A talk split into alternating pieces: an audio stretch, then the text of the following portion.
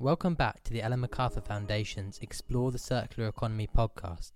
My name is Seb, one of the hosts of this podcast. Today we're diving deep into some of the Foundation's work with four members of the Foundation's learning team. This conversation was originally recorded as part of one of our online events. Just letting you know in case there's reference to questions coming in online or an online audience or anything like that. Our host for this session, Colin Webster, started with the organisation's executive lead for learning, Jules Hayward, and he began by asking her, why does the foundation engage with the topic of learning at all? Um, I think one of the key pieces is about the combination of these different activities. The Ellen MacArthur Foundation has a, a massive global mission to shift how the global economy functions. And in order to create that change in the industrial system, we need to work with all those different players and enable them to understand what this topic is, to apply it to their own context, and to ultimately create solutions, circular solutions at scale. And so, um, if we were to just work in one sector, i.e., in, in business, we wouldn't be putting in place the uh, policy enablers that business requires to, to, to create that shift. And likewise, how we think shapes the world around us. And therefore, if we weren't working in the learning space, we wouldn't be enabling people to think differently and ultimately create new ways of doing things that are fundamentally different from the current linear system that we work within. So I think it's really key that we have those three key elements um, working um, together to create that, that, that massive change at this scale and pace that's required uh, today. I also think that the learning uh, work that we do is providing a context for people to go on that journey of discovery. And whether that's um, at a light touch way where you're just exploring a, a report, um, you know, you're, you're following a video link through the, through the DIF, for example, that might lead you into a much more fundamental learning experience where you would start to build up that knowledge to the extent that you can apply it um, to your own your own context, whether that be in business or in in a, in a uh, for, more formal learning environment in a school or, or university. And I think we're going to touch on that whole continuum right across from schools through universities and in the business and professional context. Uh, maybe a warning for people at home, we'll use the jargon informal, formal learning. So formal is like schools, universities, informal is more the type of stuff people might self go out, go out to, to, to, learn for themselves, I guess what I'm saying. Yeah, and I think those terms are used um, in different contexts all over the world.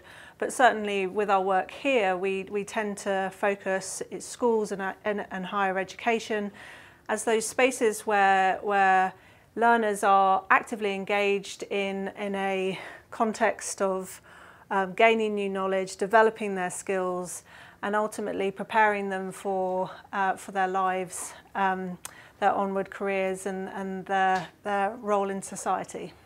So, nine years old, the, the foundation.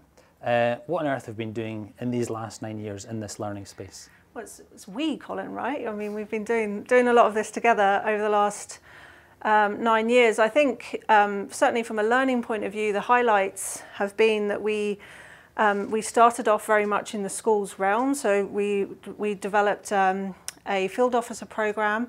Uh, which was uh, providing resources for, for, for um, school educators all over the UK, of which half of, half of which were actively using our resources after two and a half years.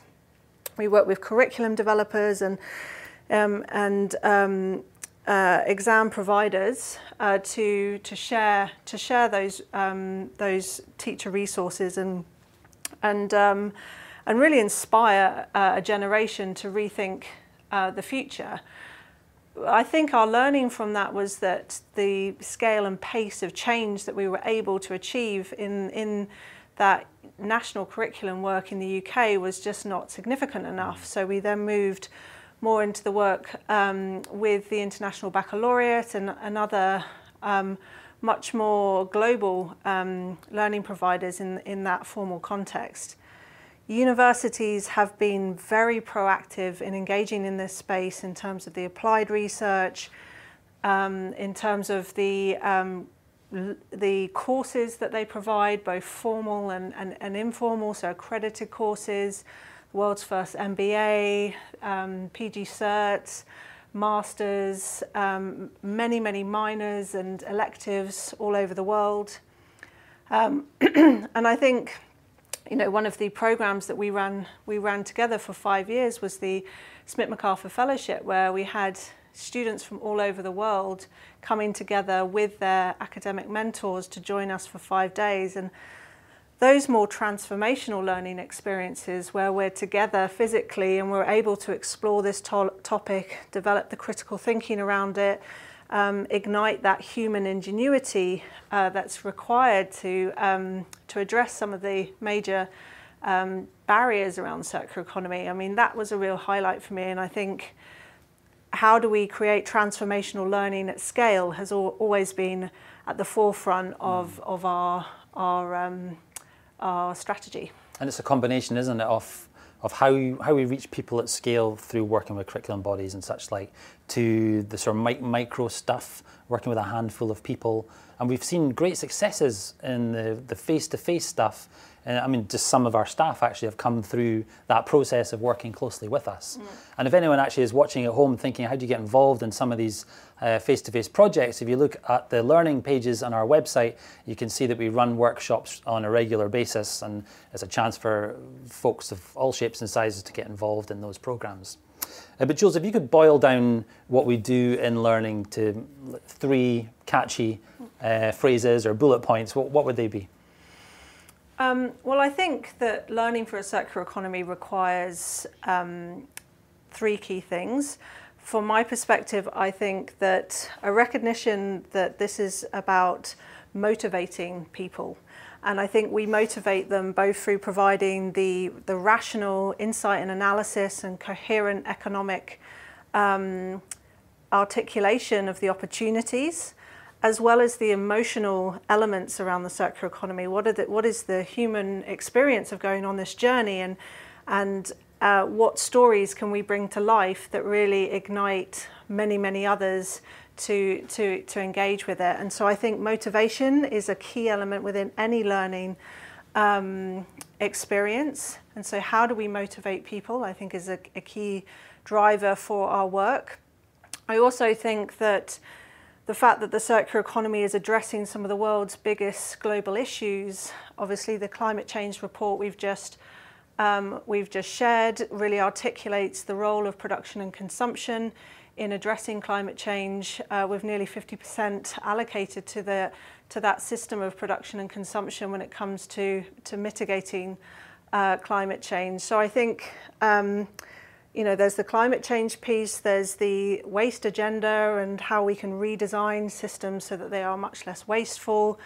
And I think also there's some, um, there's some clear links from a societal point of view and social perspective as well when it looks, when we look at job creation and, and, um, and impacts more regionally uh, from a circular economy point of view. So all of those things create a sense of purpose and I think, again, that's a key element that the circular economy provides is an individual's like human sense of I have a role in, in, a, in a change agenda that I understand the direction of travel we're going on and, and how I can contribute to that. And I think the third element is about a systems approach. We talk about systems thinking a lot in our educational programs and throughout learning we, we know that we have to enable people to think at the, the macro scale and to understand the big picture, um, but then also apply that in a more um, focused point of view and getting into the detail and the application, and ultimately to develop the agility to move between those two mindsets. And so uh, that systems point of view, I think, is critical, and I think will will come out in the rest of this session as well. Yeah, we'll come back to that in just a sec, but I wanted to pick up on this idea about the fact that we work with universities, and the the idea is out there in a way that it absolutely wasn't when we started this mission. Um, and, and of course, that means that we're going to come under a lot of critical analysis of, of the subject matter. I just wonder if there's any stories to tell of um, the reaction that we've had from various quarters when, when we, we start talking about a circular economy. Well, I think fundamentally the idea of moving from from uh, a take make waste uh, economy to one that is regenerative and restorative by design is pretty undisputable. I think the the the kind of pushback really comes in why well, how do we do that and what does that look like in reality um, and there are massive barriers to achieving that that level of change and I think that's really where we are now in this in this agenda is that the the idea is becoming increasingly pervasive. Um, the three principles of the circular economy are becoming more understood. Um, and I think now we're getting into the space of really creating the, uh, the networks and the communities of practice that can get into the, okay, so how do we make this, this happen? Um, both physically in terms of the products and, and system services and infrastructure that we build, but also in terms of how we interact um, in, in, in supply chain management, in organizations and how they, how they function. Um, as, as human beings, how do we approach our, our, our, our individual dynamics so that we can break out of the existing um, systems? And I think that critically um, that systems approach is what is what um, is required with that within that and systems thinking is is a is a difficult topic to understand because it brings in understanding of complexity complexity science um, and so that's again an, another potential barrier from a, educator and learning provider point of view is is how do you actually tackle the um, the complexity of the topic and make it tangible and relevant. Uh, and I think um, one of our speakers who's coming on um, uh, in the in the session later, Monica, will talk about this because that tension in a business context is is really okay, very very so live. We've had some of the learning theory from Jules there, and I think you agree, will agree that she made a good case for why it's important. When I think of learning, I think of education in our schools and universities. And Colin's next two guests, Harry with schools and Rhaenyra with uh, universities, lead the foundation's work in these two respective areas. Jules had uh, started up there by t- talking about scale and the work that we do in, uh, in, in learning. So I want to speak to you about this the scale ambitions that we have. So we've got ambitions to engage with like 150 million people worldwide. So they're actively learning about the circular economy. Harry, you work with schools. What role do you think schools plays in all of that? Well, I mean, I, I think it's absolutely vital that we are working with school age students um, because these will, you know, they will be the future leaders of tomorrow in various um, roles. Um, and so it's, it's vital that we, we reach them and we sow the seeds of the idea in the future generations. Um, and I think I would, I would echo Jules and uh, say that, you know, the, the mindset shift that's required for a circular economy uh, that needs to be, we need to start implementing that kind of shift whilst minds are forming, whilst these young people are developing their, their outlooks and perspectives on, on life and um, you know, the world in general. It's like the, the front of pipe versus end of pipe uh, approach, isn't it? Exactly, exactly. So uh, the, the mindset is set that circular is the way that things should be done, things should be made, uh, and it becomes natural to them to, to be thinking in that way as they become decision makers. Exactly, so that hopefully by the time they go on to higher education and universities, you know, it's, it's about cementing the idea rather than them being exposed to it for the first time. Um, because by, by then, you know, it's, it's quite late. All right, so we're going to come back to the, some of the detail of what you do and how we go about doing it. Uh, but Rhaenyra, the same question to you. With scale being our ambition, what role does universities play? Well, just picking up from Harry's point, actually, you know, universities are the place where hopefully we're, we're kind of scooping up that future generation and we are really cementing some of these new uh, and innovative ideas in, in, terms of shaping their thinking and the future leaders and the future workforce of tomorrow. You know, universities play a really crucial role uh, in the in the teaching side of things. And I think Jules mentioned it earlier that they are really shaping young minds and getting those fundamental core principles of circular economy um, embedded in the way that the future workforce thinks. But it's not just about teaching with universities. I think over the last nine years, the, uh, the foundation has worked predominantly with the teaching and research side of universities. So we're teaching the future leaders of tomorrow, but at the same time, universities are doing a load of research which is helping apply the circular economy. So there's lots of examples of where universities are supporting businesses in making changes in how they now apply the theory of circular economy to their own businesses. And I think it would be easy to go, well, it's all about teaching and it's all about research. But actually, universities in themselves are, are engines, they are entities that have a life of their own. And I think increasingly we are seeing that as a hugely important part of the transition to a circular economy. So, not only what they teach and what they research, but actually what impact is that having with the students who are going through those programs? So what are students doing to start to drive the agenda? How are they pushing back at their university um, management to say, what are you doing to make our university more circular? How are they starting up businesses and how are universities supporting that? So really interested uh, uh, in seeing that role that universities play in, in supporting the, the students coming out with this new knowledge and, and how they apply it. And beyond that, if we start to think about universities almost like mini cities or, or a business in their own right and how they organise themselves.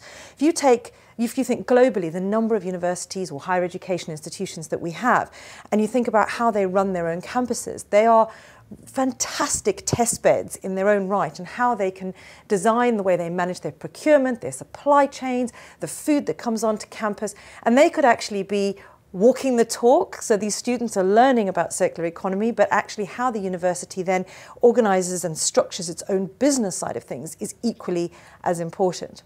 And I think the last area that you know we're sort of seeing more and more is how universities are really engaging locally, whether it's with business, whether it's with their local government or their regional government. And, you know, there are a number of different advisory boards uh, at a global scale. And I'm pretty sure if you looked at most of them, you would see some really qualified academics engaging at a global level in this agenda. So I think whereas it's easy to think of universities as being hugely important in terms of teaching and research, actually they are a massive sector on their own uh, globally that has the ability to impact huge amounts um, all over the world.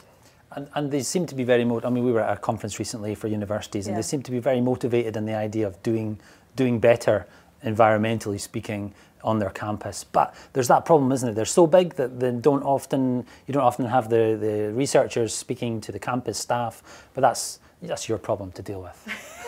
it, You'll work it out. We will work it out. And I think what, what was lovely at that conference, actually, uh, which was in America, was seeing how um, campus sustainability and what the universities are doing at a campus level is starting to be picked up and the relationship is starting to filter through to the teaching. I think students are increasingly, um, and I know we've had this conversation, haven't we, where you know students are learning something to then come out of that environment and not see it embedded in their actual environment in which they learn is quite a challenge. you were saying the same with schools. Well, definitely. I was, I was at an event recently where the teachers were saying basically it undermines everything that we yeah. teach them in the classroom if they then go out into their learning environment and they see single-use plastic everywhere. Or, you know, it, you know, it's very, very wasteful linear examples all over the campus environment. Yeah. I think, and it's true for schools as with universities, they're looking at ways that they can adopt those practices in the actual the environment as well as the teaching and learning. Harry, um, let's let's talk a little about a bit about what it is you literally do with schools and how you support them. You tell us uh, yeah. what you do there. Okay. Um, so yeah, I mean, I, would like to start really by um, giving an example of, of, a project we ran uh, this summer just gone in Oxford. Uh, we ran a summer school uh, for one week, and we invited ten students from all over the world uh, to come to Oxford, and we had an immersive uh, circular economy learning experience. And the way it was structured, it's the first time we've done this at this age group. They were all between 15 and 18. Um, and the way it was structured was that each day was devoted to a different topic of the circular economy. So we started with a big picture introduction, and then we looked at what does the circular economy mean for fashion? What does it mean for food? We had a whole day on looking at the built environment and transportation.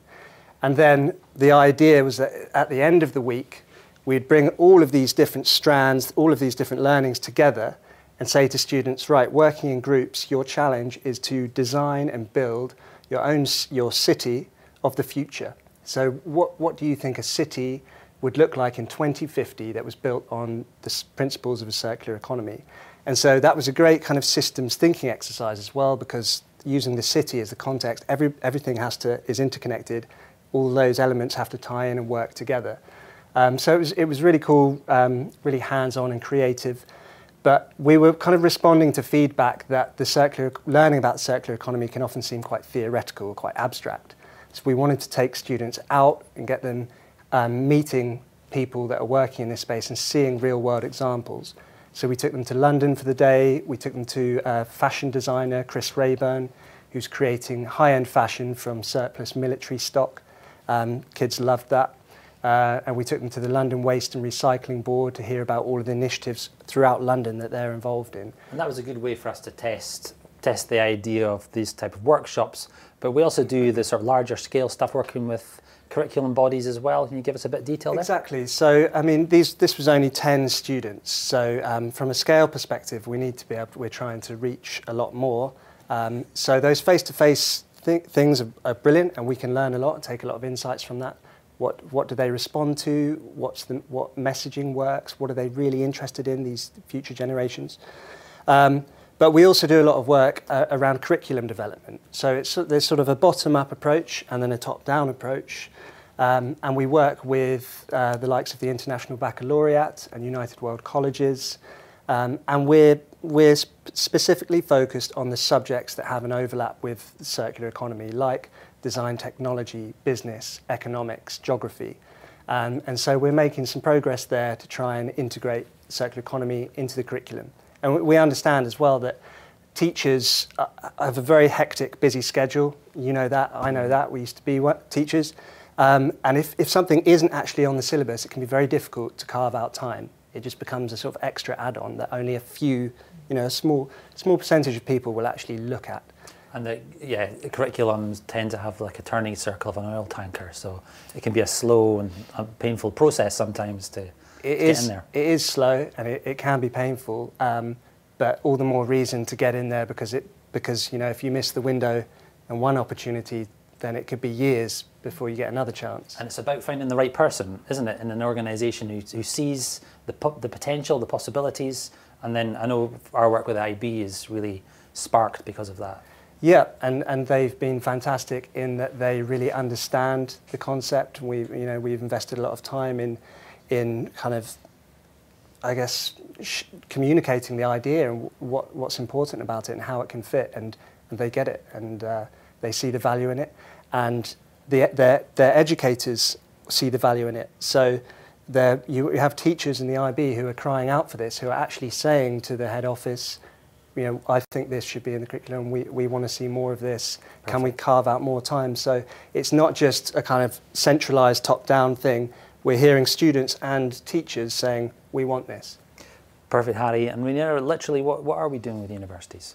Well, it's quite similar, actually. We've done a number of sort of smaller intensive exercises with universities over the last couple of years. But the challenge for the organisation now is how do we take that and how do we learn from that and how do we scale? You know, we've got some really challenging targets around the number of people that we want to engage with uh, who, who understand and engage with the circular economy.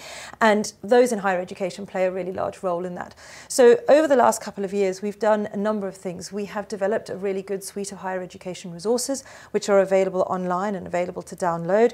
Uh, we have established what we are calling the From Linear to Circular um, program, which uh, we trialled last year and we will be rolling out more of over the next coming years, which is a really, a bit like Harry's uh, workshop over the summer. It brings together a smaller group of students and young professionals in, a, in an intense environment, but allows that, that greater sense of interaction and play. So we've, we've been doing those sorts of things.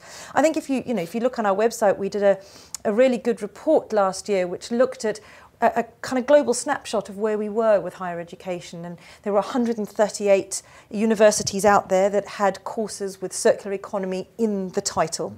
And you know that's only the start of the story because we know that so many are teaching courses about circular economy, but they may not necessarily have it explicitly in, in the title.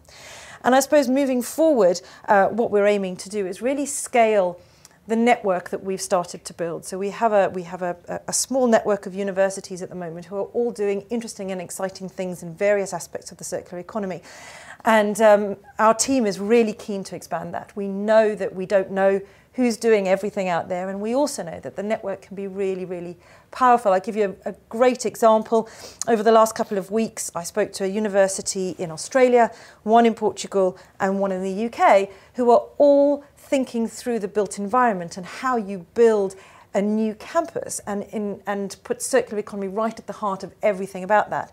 And I suddenly went, well, why don't you guys talk to each other? Just a final point, Harry. You want to tell us something about resources, or you could both tell us a little bit about resources that we've got, people watching this can get access to. Uh, yeah, uh, so this is just a really simple um, sort of card game, really, a card activity that uh, we've developed. Um, and it works for, I've used it with primary age students and with 16, 17 year olds. Um, but quite you know, very simple. We've got uh, a set of cards. Um, we've got, for example, lorries, landfill, uh, power stations, uh, trains, etc., um, etc. Et but the idea is that in groups, you can um, hand these out and you can ask students to tell the life cycle of a plastic bottle. Um, and you can give them a little nudge if they don't uh, know that plastic comes from oil. So you've got the oil rig and then you've got the shipping. And so they have to tell this, this story and they um, eventually they get from the oil rig all the way through to um, transportation to the consumer to landfill. And you ask them to kind of make some observations. What do you notice about this system? Okay um, well and you can ask where is waste generated in this system? And they come to the conclusion that everywhere it, waste is generated.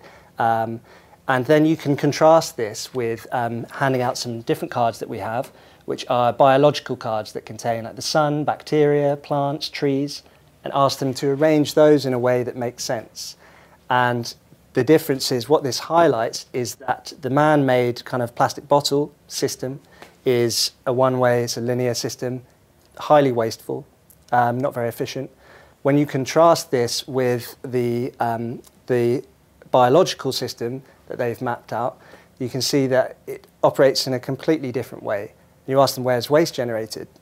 There isn't any. Waste becomes food for something else all the time. And so you can use this as a springboard then to start discussing okay, well, what if we had an economy that worked more like this biological system?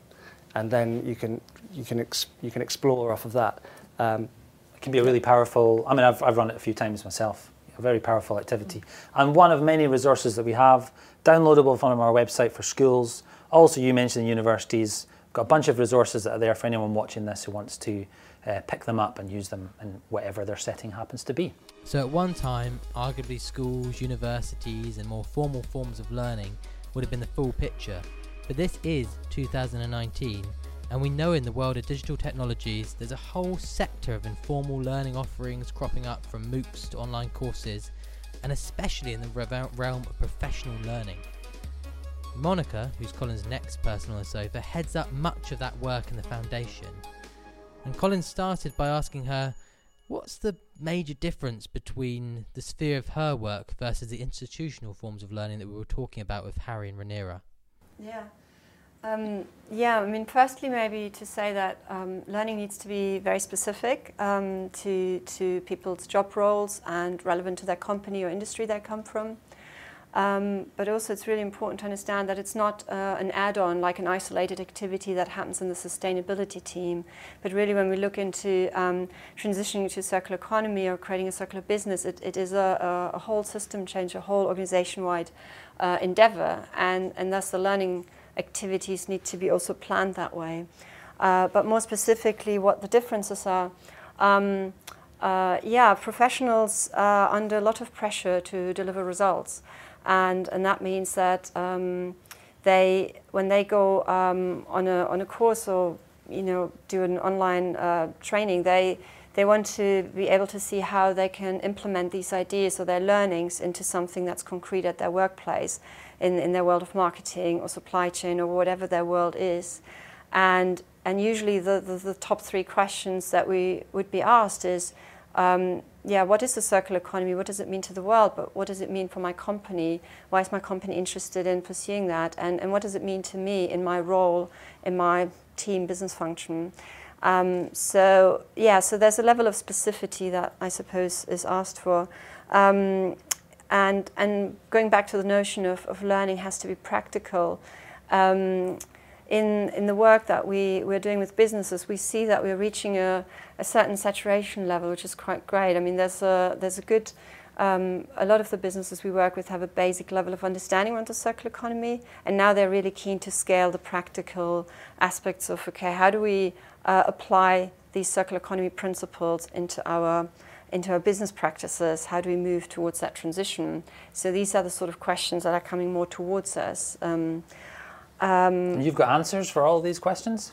Well, no, not necessarily. That's the thing. Uh, that in the end of the day, the foundation, what we're aiming to do is provide guidance and uh, provide scalable resources, easy to use, and and also. Um, you know, modular to fit where fit into the different contexts they, they use them for. But it is not about giving prescriptive directions like the you know the 10 step guide to transform your supply chain in that industry. Um, but we also collaborate, we, we, we work with uh, different professionals to, to guide them in, in their solution finding process, to, so to speak. But that's the problem, isn't it? I mean, the, the, the concept of the circular economy is simple at its basic level, but it's when you start getting into the what does this mean for me and for my business or even my role within my business, mm. really, no one has the answers to all of these questions. Yeah, yeah, and I think that it leads back to what uh, Jules said earlier around the, the motivation and purpose, and you know, seeing in, in terms of purpose, seeing where the organization is heading and why it makes sense strategically. Um, and you know, there are a number of businesses who clearly communicate that, and, and whether on CEO level or senior leadership level, it's it's uh, positioned that way. This is something that we are doing as a company, and there are concrete targets. Um, some even go as far as to have it in the, the performance uh, reviews uh, as, as indicators. Um, but yeah, so there's a, there's a sense of clarity how that fits with what the company is doing, but it's also the personal motivation to wanting to go to our learning hub or go to um, and onto these courses and, and actually then take that step to translating these ideas and concepts back into their specific context um, which is the big step. And so you need a, a, level of motivation and drive to do that. Uh, and literally, what is it that we're doing with people? You say they're coming to us, they're asking us questions, but mm. how, how, do you support businesses? Or we've got programs that they can access? Yeah, so so we do so both uh, online as well as face to face. But with the scale of uh, ambition that we're having, uh, you know, most of our learning activities are um, in the virtual realm. So uh, we have, uh, for example, regular webinars, monthly webinars. Um, we have uh, the online learning, e-learning course uh, that you can find on our website. Um, there are also, uh, and, and we have downloadable resources. So, for example, on the Circular Economy 100 website, in the learning resource section, you'll find some, such as the um, Action Learning Set Toolkit, which we launched this year. But on top of that, we also um, uh, have partnered in the past with, with universities who have their own professional learning offerings, um, so such as um, um, a, a, MOOC, which has a couple of different courses on an introduction, introduction level, but also on um, packaging and the circular economy of packaging, um, and um, and uh, a six-week masterclass, which is uh, mm. really very much appreciated by our business network um, because it gives a, a, certain level of depth and understanding, lots of business cases. Um, every week there's a webinar with speakers coming in that are practitioners coming directly from the world that relates to them with all their questions and challenges that they're facing. And such as the way we work, it also offers lots of connections between different businesses, which of course we, we know from stories in our network. Yeah. that can be really Yeah, successful. I mean, some of the, yes. So, um, yeah, I mean, at that course, they work with each other, but also we have, uh, in, in terms of the face to face element, we, um, we run, um, for example, sessions at the uh, um, acceleration workshops of the Circular Economy 100 network, um, where we, for example, ran in the past um, skill building toolbox sessions, um, half a day long, where you get to, yeah, just build certain competencies that would help you to bring these ideas uh, into, into your context and, and pursue that transitioning process.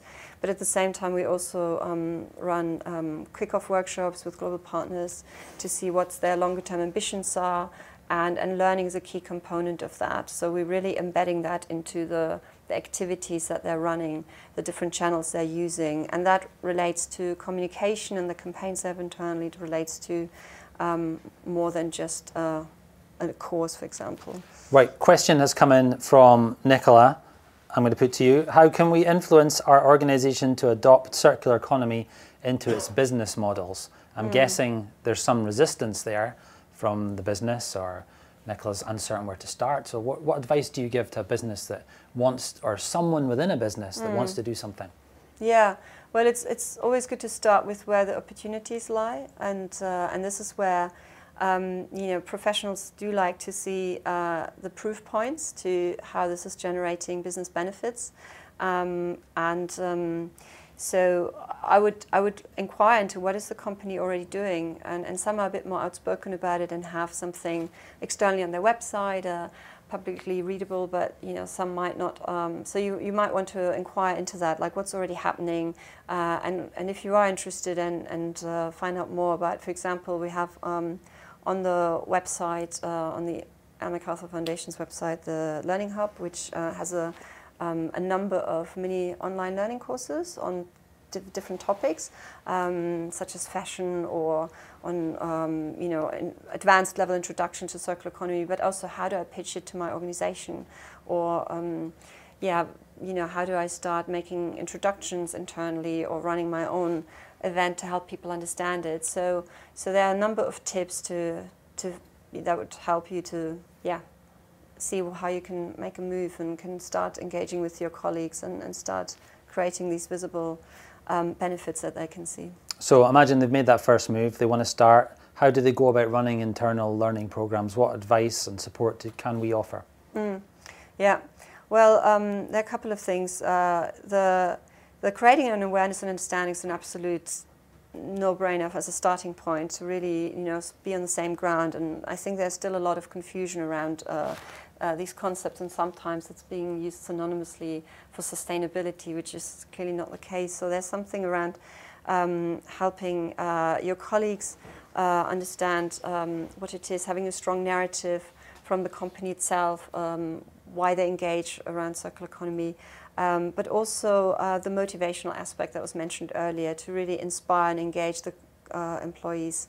Um, so that it's not just something they're being mandated to do, but they're really bought in and are actually proud of being part of that movement. That they, um, so it's a company-wide movement. Um, the other um, aspect is to, yeah, to uh, create a community internally as well. So there are, uh, with, with, a couple of companies we partner with, there, there's, you know, those um, employees who have come back from these courses and are keen to engage and are keen to explore further opportunities within the business to um, have the opportunity to do that, whether uh, you know there's a Google Plus community or whether there's an, a face-to-face, whether they meet up regularly, um, to really help them connect with each other, but possibly also um, do that industry-wide, kick off something where you can collaborate with others. Um, and that's really for, for, for knowledge, experience, exchange, but also to support each other on the various challenges that they're facing. Perfect. So I'm hearing you say you find the opportunity for your business, uh, therefore you're setting the context, then you find people who can come with you on that journey, understand it, and then begin to apply it. Yeah, and then I mean, as as mentioned in, in the video as well, then of course there you know companies offer uh, their own internal online courses. They have knowledge management systems where they can um, access content, um, but yeah, so there, there's most companies go for a, a, virtual approach because they know this is how they can scale, especially in a company of 100,000 plus uh, employees. Um, but it's, I think it's also important to, to be strategic about uh, where you can embed uh, content or um, aspects into existing um, face-to-face training activities and uh, yeah, and in all of that, try to embed it to what's already there uh, rather than create that kind of standalone piece somewhere uh, that people can't relate to. Wow. So that was a whistle stop tour of the Foundation's learning activities. I really like the way that Colin and Jules framed the conversation by starting with why this is such an important topic. After all, how we think does shape the world around us, and our ways of thinking come from our learning. That's why learning plays such a critical role in the Foundation's work, alongside building relationships with key businesses and organisations and the development of the idea of the circular economy. We hope to see you again next time on our podcast. As always, it really does mean the world to us if you like, subscribe, rate, and do all those nice things for this podcast on whichever of the audio channels you are listening on. Thanks for listening.